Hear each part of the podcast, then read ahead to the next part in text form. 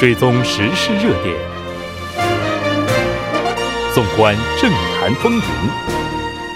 新闻在路上，带您驰骋天下。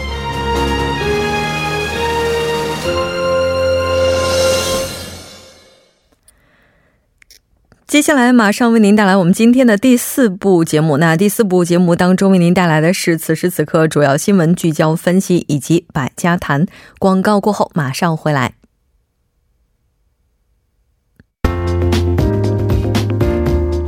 您的参与，我们的动力。参与我们的节目，您可以通过手机短信的方式发送短信至井号幺零幺三，每条短信收取五十韩元的通信费用。您也可以登录我们的官网 tbs 点首尔点 kr 收听更多回放。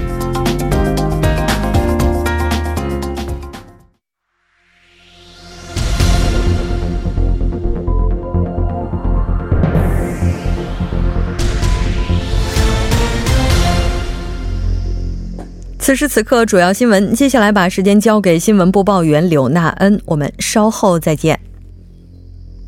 下面是本时段新闻：全国民主劳动组合总联盟在谈到金明焕委员长被拘留时表示，下月十八号将进行粉碎文在寅政府的劳动镇压的总罢工。民主劳动组合总联盟在青瓦台前召开记者招待会，表示文在寅政府背叛了劳动者，并镇压劳动者，而尊重财阀。为此，民主老总决定下月十八号进行总罢工。下一条消息：教育部决定截至二零二一年，对高丽大学、延世大学等十六所主要私立大学进行综合检查。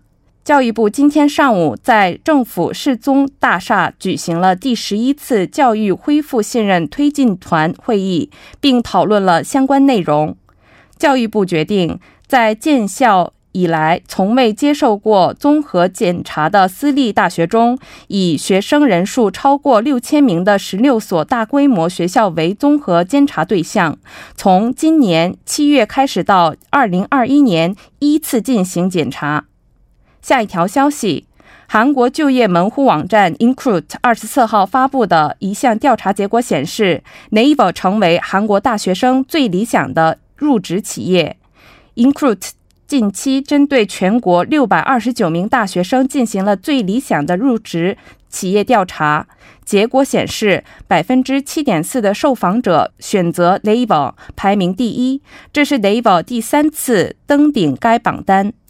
CJ ENM 以微小的差距排名第二，三星电子排名第三，SK 海力士、大韩航空、CJ 第一制糖、爱茉莉太平洋、POSCO、现代汽车、新罗酒店位居前十。下一条消息：铭记参战勇士牺牲精神的六二五战争第六十九周年纪念活动将于明天上午十点在首尔中区蒋中体育馆举行。本次活动主题为“守护大韩民国的牺牲和勇气，以和平繁荣来回报大家”。国军和联合国军队六二五参战功臣、参战国驻韩外交使节、政府主要人士、部队官兵等四千多人将出席本次活动。以上是本时段新闻。接下来马上为您带来我们今天这一时段的聚焦分析。民主老总委员长金明焕被拘留，引发政府和劳动界的激烈对峙。民老总呢也是预告了下月十八号将进行总罢工。接下来我们马上就请出来自韩国外国语大学经营大学院的肖树峰教授来和大家进行进一步的解读。肖教授你好。啊，木子你好，大家晚上好。呃，其实，在日前呢，我们看到是这个民老总的委员长，那他是因为涉嫌这个国会前集会的暴力事件是被拘捕了。青瓦台方面呢，也是在今天这个对事件进行了一个回应哈，但我们看到这个矛盾应该说并没有被消除，应该说是进一步的被激化了。我们首先还是要先来回顾一下民老总总委员长他被拘留的这个具体的情况。啊，就是我们这个民主老总，就是说这个韩国全国民主劳动组合总联盟，他这个就委员长就主席哈，就这个金明焕委员长，他现在被拘留了，就是说，啊，他就是在这个文在寅政府任期内，这个民主老总这个委员长被拘留也是第一次啊，应该是首次的。这个民主老总这个金明慧委员长呢，之所以被捕，是因为是涉嫌在去年的五月二十一日，啊，再加上今年三月二十七日到这个四月三日这个期间，先后进行了四次的这个在韩国国会面前，这个国会之前进行了这个民主老总的这个集会，啊，涉嫌在这个集会上，这个这个金金明焕委员长呢，涉嫌主导了一些非法的行为，啊，比如说在这个集会上有一些这个民主老总的工会成员涉嫌。啊，把这个韩国国会的围墙给推倒了，还有一些对这个警察进行施暴一些违那个非法行为，所以说这个司韩国司法当局呢，就是说，呃，怀疑这个金明辉委员长是涉嫌主导了这些非法行为。嗯，所以因为这些指控呢，等于说这个本月七日，这个金明辉委员长也是接受了这个警方的调查。其实上个月末的时候，已经有三名民主劳总的干部已经被这个拘留了。嗯，这个在。就是在我们的印象当中，哈，政府和民主老总之间这个对话关系，呃，这个一直进行的还是比较顺畅的。那为什么会出现这么激烈的一个对抗呢？呃，对，所以这个文在寅政府和这个民主老总的他关系是一直比较和谐的，因为一开始他的大选承诺，包括一些最低时薪呐，还有一些这个缩短工时啊，其实都是一些比较友好的劳动政策。但是这些推进的这些政策中间受到了企业界的一些反对，所以说这个速度呀又明显的要放缓，所以又又又不得不考虑企业界的一些诉求，所以所以这个这个这个工会方面的要求没有完全的被这个满足，比如说这个从去年开始韩国。这个民族劳动就不断的举行这个集会，抗议这个政府的一些这个劳动政策。我们刚才说了，批评政府的这个劳动政策上说开倒车了，啊，没有他们满足他们的所有的要求。你比如说这个啊，政府放宽了一周五十二小时这个工时上限的这种弹性，啊，还有这这个政策也是惹得这个这个工会呢比较恼火。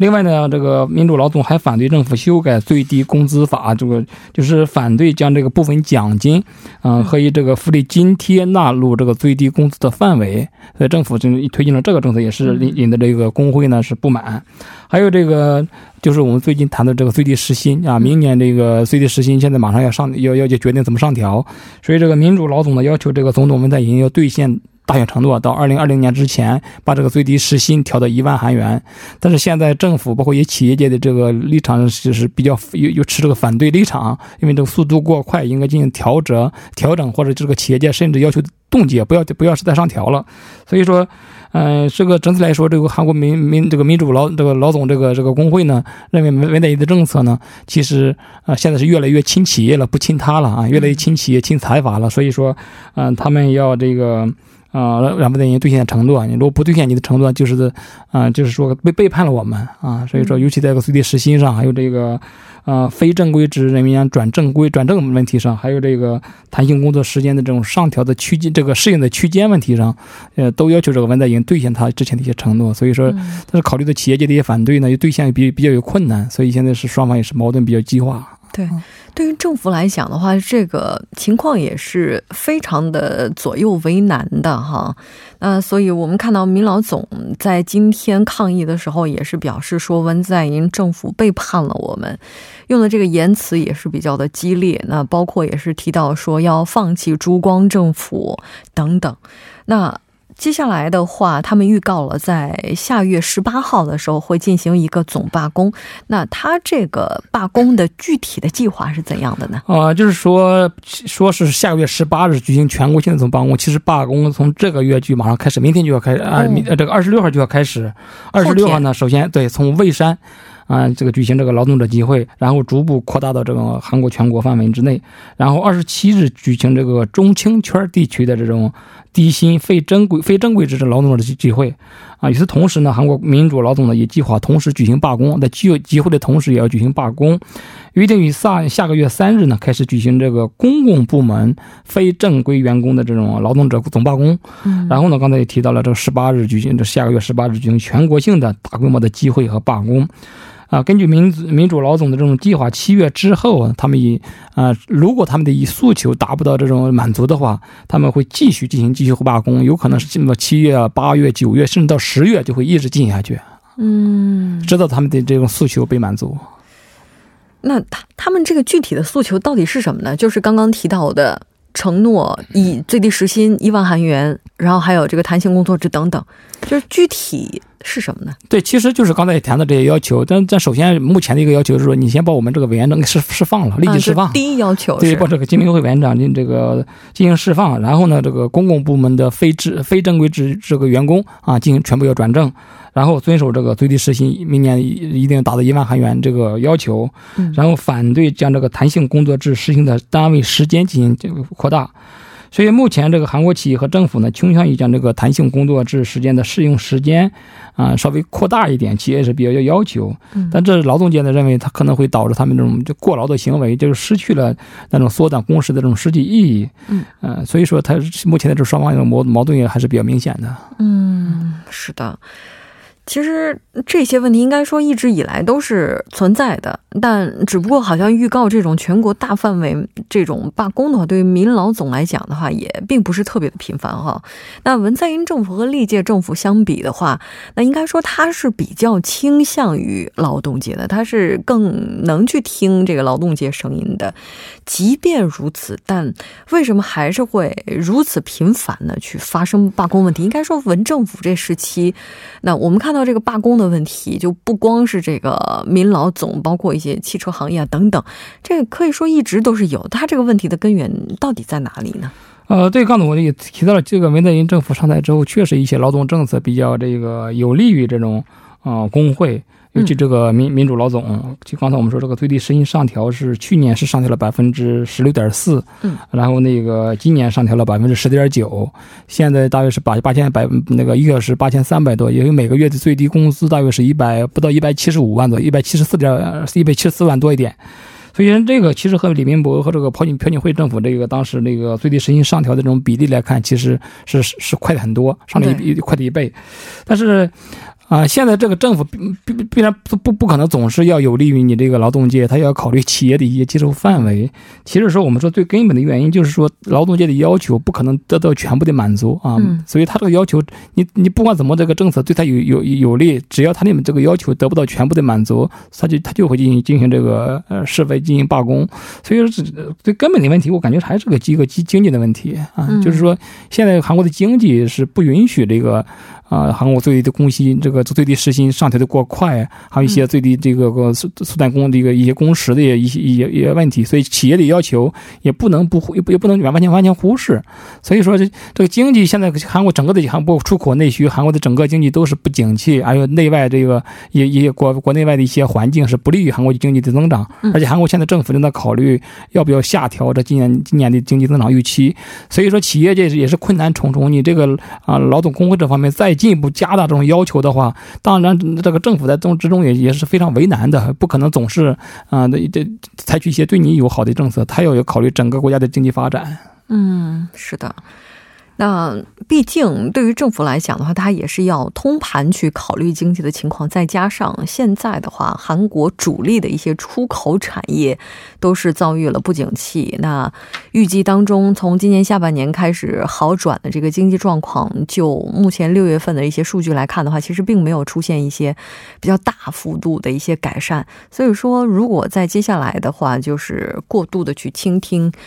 劳方的这个声音的话，对政府来讲也是非常大的一个负担了。那刚刚你也提到了，跟之前李明博政府以及朴槿惠政府时期比起来的话，县政府它这个最低时薪上调的速度应该说是非常快的，并且可以说它这个速度基本上是快出来了，就是成倍的在快哈。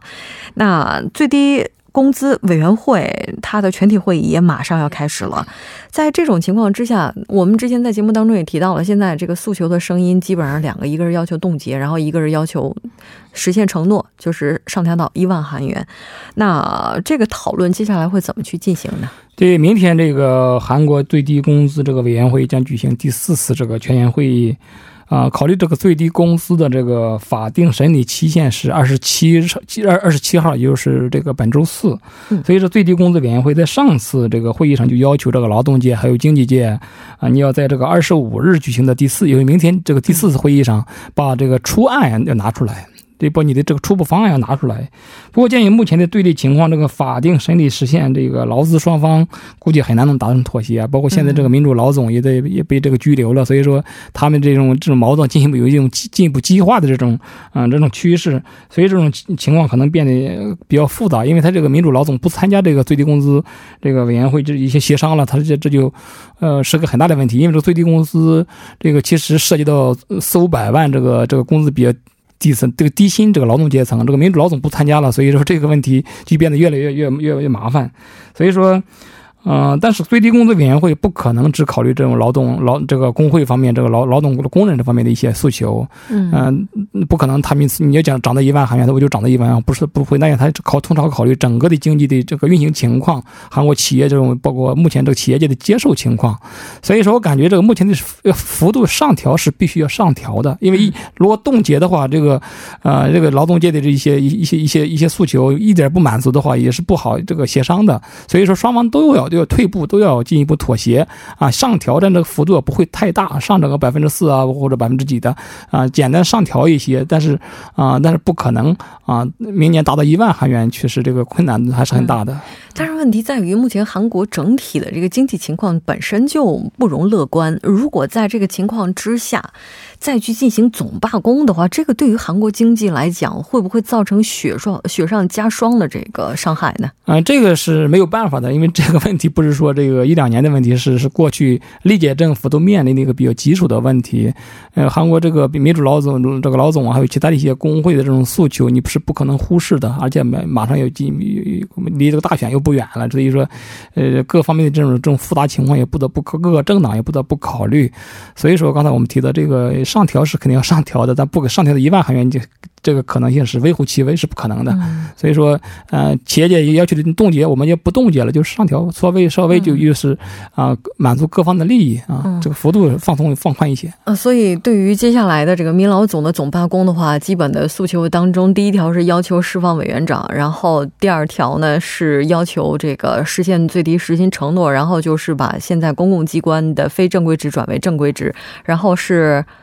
还有还有还有什么？还有一些一个一个一个时间一个一个那个弹性的问题，弹性工作工作制的一个范围的范围扩大的问题。嗯。是的，就是说他这些基本诉求当中，就第一个对委员长的这个释放，我们看到今天青瓦台方面，这个应该说青瓦台方面给出来的这个回应哈，也是让人觉得短期内释放是无望了。因为这个是还这个给出这个解释是比较合理的，因为这青瓦台毕竟是政府这个逮捕他，这是这是司法当局的一个问题，这个是个检察院这个法院方面的一些问题，所以政府也不好也不可能这个直接插手这个问题，不是不是政府应该插手的问题。刚才所以这青瓦台今天也给出，这是司法。当局的问题，我们没无法这个插手，嗯，这个其实其实他这个也是比较合理的，也是政治比较正常的。其实，所以他这个总罢工的话，等于也是在抗议韩国司法部他们做出这个举动哈。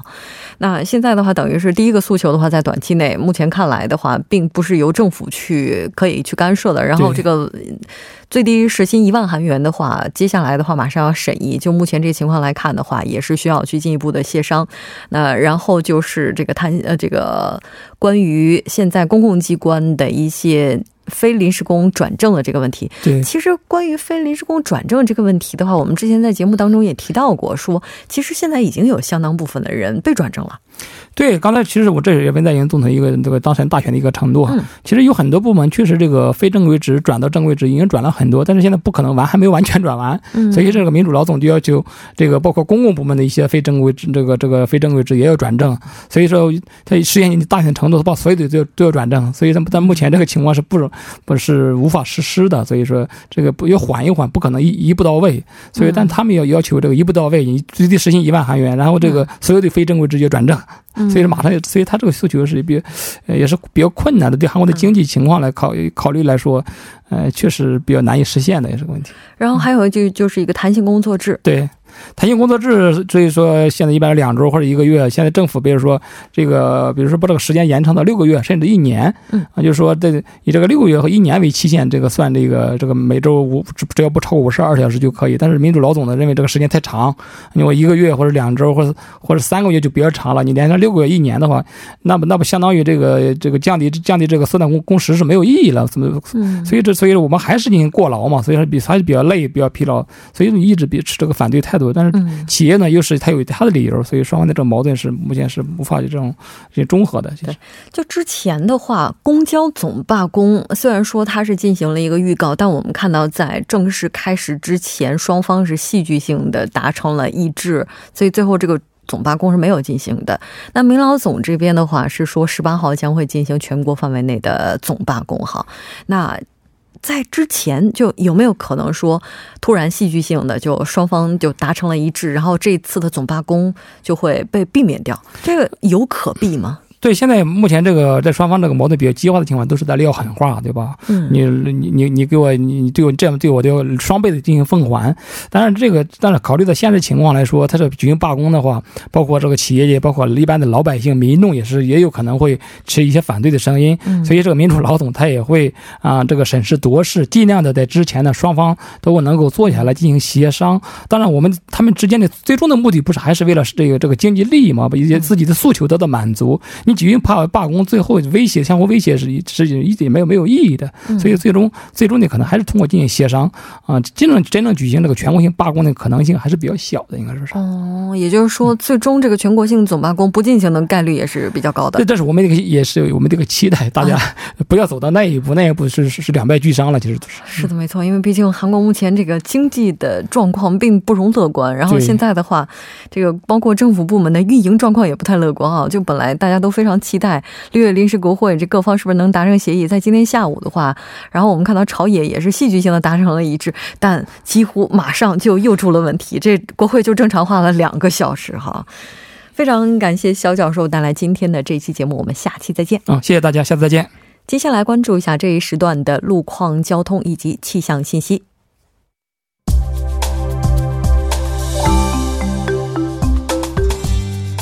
晚间七点五十二分，依然是由程琛为您带来这一时段的路况和天气播报。我们继续来关注目前时段首尔市的实时路况。第一条消息来自奥林匹克大路永东大桥至青潭大桥方向，目前呢在盆塘水西路进入路的位置上发生了一起追尾事故，相关负责人员正在处理事故之中，还望途经的车主们保持安全车距，小心驾驶。好，最后我们再来关注一下天气。明天高温范围呢继续扩大，除了庆尚南道等局部地区，其他地区的最高气温都会上升到三十度以上。那未来一周时间里，北部一带高温频繁，并且受到大气不稳定的影响，在明天的下午时段，江源岭西和京畿北部等地还会出现短时雷电大雨等强对流天气。好，最后我们再来看一下城市天气预报：首尔晴，十九度到三十二度。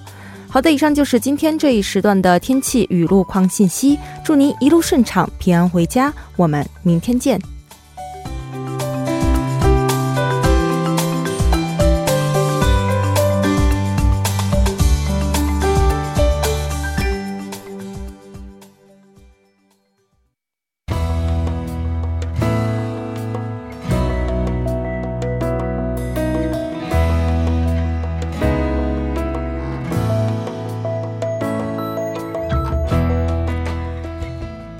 前，自由韩国党代表黄教安在一次在大学的特讲当中提及自己儿子的时候说道：“他的学分不到三分，托业也只有八百分左右，但依然进入了大企业。”后经过证实，那黄代表儿子的学分其实已经超过了三分，达到了三点二九。对此，有人说黄教安代表撒了谎。那黄教安呢，也是反驳表示，低分说高了是撒谎，但反过来，也就是把高分说低了，这也是撒谎嘛？那他的这番言论也是再次引发了人们的争议。对此，大家怎么看？我们来听一听。我是在高丽大学工作的赵鑫，我认为呢，这有点太小题大做。作为一个政客，在演讲当中，可能他的用心是好的，对大一的学生，呃，一个希望就是一定要好好学习，通过大学四年呢，提高自己的能力，就能找到好工作。但是，就算成绩不是那么的很理想，也是可以工作的，不会失业。这里面既有勉励，也有鼓励的意思。但是说者无意，听者有心。往往就会有一部分的人吧，会曲解说话人的意思。作为观看新闻的我们，应该有自己的想法。嗯，我是首尔大学的在读博士生，我叫蒋清军。啊，我觉得这个新闻里面，其实自由韩国党的黄代表并没有真正意识到问题的关键。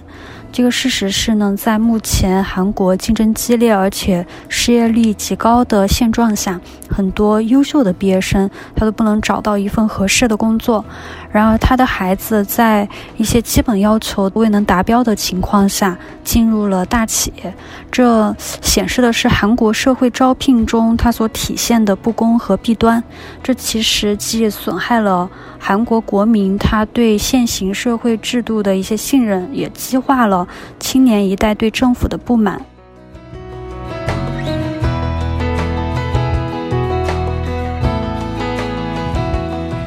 真的是一千个观众就有一千个哈姆雷特。对于同样的一句话，不同的人可能我们所关注的这个焦点也是不一样的。但其实，在这句话当中，也给了人另外的一个反思，就是到底什么是谎言？它的标准难道不应该是是否与事实相符吗？